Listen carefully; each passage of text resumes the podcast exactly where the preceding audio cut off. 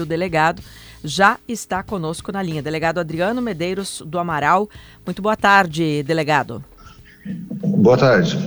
Bom, delegado, é, que, eu, eu gostaria para começar, né, delegado, que o senhor contasse qual é a situação que vocês encontraram quando chegaram nessa pousada de Bento Gonçalves. Quer dizer, a gente pode já afirmar que essas pessoas estavam, sim, em uma situação análoga à escravidão? Sim, tá, o crime restou configurado. Sim. O que, ocorreu, o que ocorreu ontem foi que seis trabalhadores eles fugiram da, da do alojamento que eles estavam na terça-feira à noite. Aí é, eles vieram para a rodoviária de Caxias do Sul, outros três foram em direção a Porto Alegre e eles come, começaram a manter contato com familiares, tudo. Eles são, eram lá da Bahia e aí os familiares entraram em contato com forças de segurança daqui e foram localizados tudo e foram trazidos até a delegacia. E aí come, começaram a relatar as condições que eles estavam, né? E, e, que condições foram essas que eles relataram? Que tipo de crimes, eh, práticas criminosas foram feitas contra essas pessoas? Eles foram recrutados com oferta de passagens e de volta, né, hospedagem e alimentação. E o pagamento seria feito no final da colheita. Até então eles não tinham recebido nenhum valor. Eles chegaram aqui em meados de janeiro e não tinham recebido nenhum pagamento. Eles foram colocados em um alojamento com condições precárias, insalubres, né? A alimentação foi relatado por eles que a alimentação fornecida no local tava, tinha sinais de deterioração, a comida era azeda certos dias, né? Ah, era exigida deles também uma produção mínima por dia, que era quase inalcançável, então eles estendiam a jornada para cumprir a meta de colheita de uva lá, né? Avançavam no horário. É, eu já falei antes, eles não recebiam um pagamento dos salários, né? Basicamente era isso aí. Bom, é, delegado, durante essa operação, né, uma pessoa chegou a ser presa. Há pouco a gente trouxe que ela pagou fiança e já não está, não está mais presa, enfim, foi liberada. É, a minha pergunta é, é, com relação assim, ó, se 180 pessoas eram mantidas daquela forma, né, delegado, é, nos dá a ideia de que muitas outras pessoas é, sabiam dessa situação, digamos assim, ajudavam essa pessoa, esse homem que foi preso ontem. É, é a, a, polícia já tem mais detalhes de outras pessoas que poderiam estar envolvidas nesse caso? A gente tem relatos que a gente vai, com a profundidade das investigações, né, a gente vai identificar a conduta de cada um, né, a participação de cada um nisso aí. Essas 180 pessoas aí que foi relatado, é, cada caso é um caso, né? Nessa hospedagem lá, uh, tem trabalhadores de outros setores que trabalham com frango, outros frigoríficos, né? Uh, e não são todos que estão assim. Ah, não eram essas, não eram, eram 180 pessoas estavam na pousada, mas nem todas elas estavam em situação análoga à escravidão, é isso, delegado? Nem todas. Delegado, é, do que vocês identificaram da articulação do crime até agora, de como esse crime contra essas pessoas aconteceu, desde o transporte da Bahia até o Rio Grande do Sul, o aliciamento, o, a, as condições que elas ficaram, regime de trabalho, agressões que vocês já nos passaram e relataram as, as possíveis agressões, choques que elas levaram, espancamento. É, do que se sabe até agora, as pessoas envolvidas nesse crime, elas podem responder por quais crimes? Que, que tipo criminal que pesa sobre, as, sobre os responsáveis? É o artigo 149 do Código Penal, né? Redução à condição análoga de escravo, submetendo a trabalhos forçados, jornada exaustiva, né? Condições degradantes de trabalho e restringindo a locomoção, que é um dos principais fatos, né? Eles não recebiam salário. E, e aí a promessa era de pagamento ao final da colheita. Eles não tinham opção de desistir da, da, de, do trabalho, não tinham condições de retornar para o seu lar, não tinham condições de comprar passagem. E se essas faziam... pessoas, e se essas pessoas responsáveis, essa ou essa, responsáveis por esse crime que o senhor diz que é, que é o crime de, de é, forçar, reduzir uma pessoa à condição análoga à escravidão, se isso, se vocês fizerem, apresentarem as provas para isso e a justiça ao fim e ao cabo decidir que essas pessoas cometeram esse crime, elas podem ficar presas por quanto tempo ou em geral isso não dá prisão no Brasil? Não, dá prisão. A pena prevista é de 2 a 8 anos de reclusão.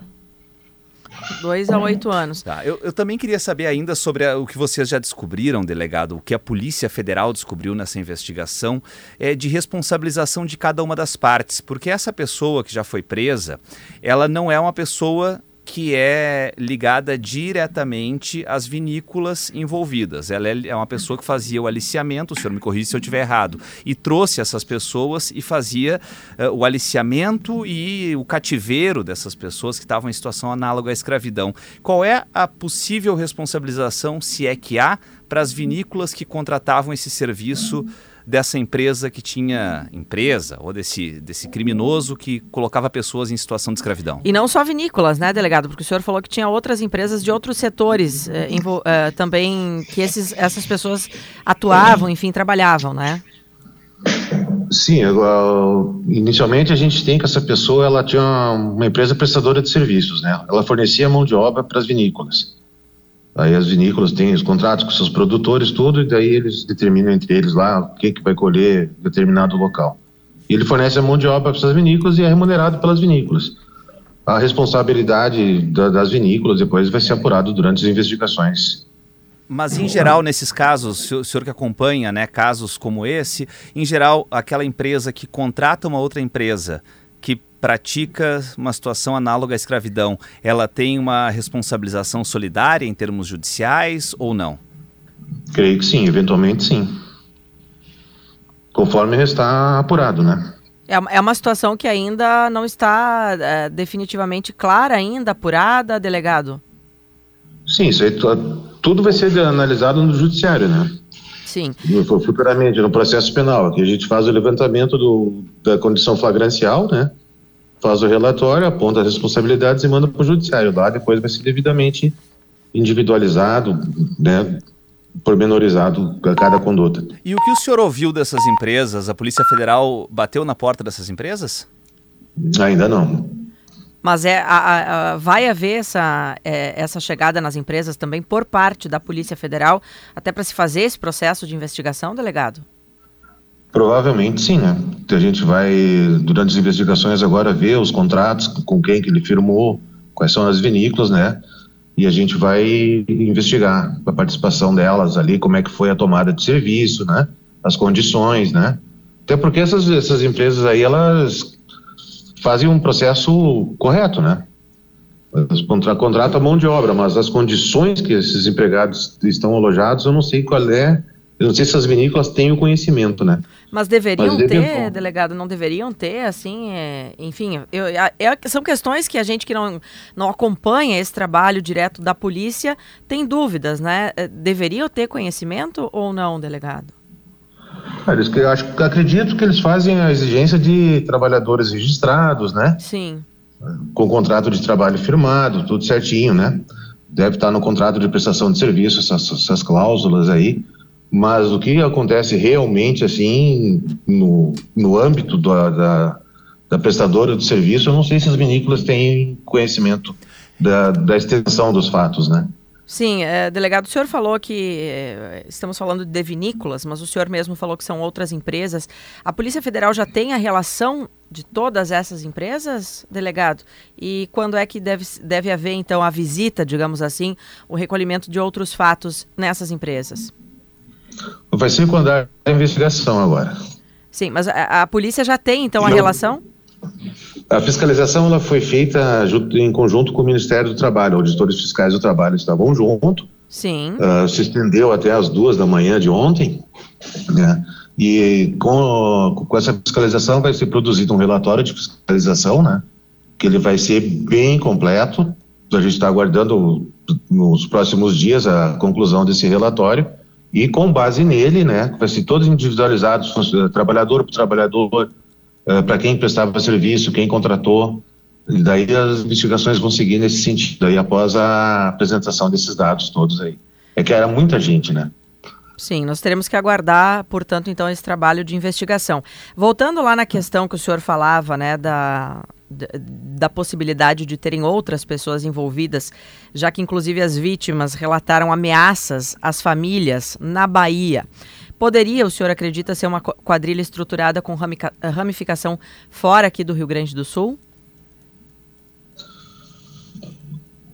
Olha, do termo quadrilha, assim, é um pouco temerário afirmar nesse momento, mas eram pessoas que a questão de maus tratos que a gente teve notícia aqui teria, ocor teria ocorrido na, na pousada que eles estavam, na hospedagem lá, é, por, em virtude de reclamações que eles pudessem fazer das condições que estavam, né? É, tudo está sendo eh, levantado inicialmente e nos próximos dias a gente vai ter mais certeza uh, de todos os fatos praticados. Só queria esclarecer com o senhor aproveitar a entrevista, porque o Ministério do Trabalho é, nos indicou mais cedo que as 180 pessoas estavam em situação análoga à escravidão. Isso. É importante que a gente esclareça. É, essa é a perspectiva da, da dessas equipes do Ministério do Trabalho que lidam pelo olhar trabalhista. O olhar da Polícia Federal, então, não é exatamente o mesmo neste momento, não é de que todos os 180 estavam em situação análoga à escravidão. Eles tinham, algum desses 180, por exemplo, tinha liberdade de ir embora a qualquer momento, a polícia já identificou isso? Sim, tinham outras formas de pagamento, pelo que me foi passado ontem, né? O que me foi passado ontem que eram de trabalhadores envolvidos na colheita de uva, né? Em torno de 100 pessoas, cento, cento e poucos ali. E aí, durante a fiscalização, foram detectados mais trabalhadores lá, que precisa ser detalhado né, um por um. Se tiver mais de 100 se tiver é, trabalhadores de, de, outros setores que também estejam, eles vão constar no relatório da investigação e a gente vai apurar todos os fatos. O que me foi passado ontem era da colheita de uva, né? Cento e poucos trabalhadores que foram identificados lá. Sim. Tem uns que querem permanecer, que quiseram permanecer na hospedagem, né? Uh, tem uns que estavam recebendo o salário em dia, né? Outros não. Tem que ser estudado cada caso, de cada trabalhador. Bom, ouvir, né, delegado, sobre essa situação, é, não tem como não causar revolta na gente, né? É, o senhor, né, como é que está sendo lidar com essa investigação? É, não sei se o senhor já enfrentou, imagino eu que sim, ocorrências uh, piores, mas enfim, essa situação de pessoas em pleno 2023 vivendo em situações análogas à escravidão é uma coisa assim inimaginável. Por, por mais que a gente sabe que isso existe. Para o senhor, como é que está sendo lidar com essa investigação? É, é uma situação triste, né? A gente já investigou outros casos de redução na condição análoga de escravo, até em condições piores, né? Trabalhadores que não recebiam nenhum tipo de alimentação, é, vários fatos assim. É, nos dias de hoje, enfrentar isso aí não é fácil. É, tu vê pessoas sendo submetidas a condições assim, né?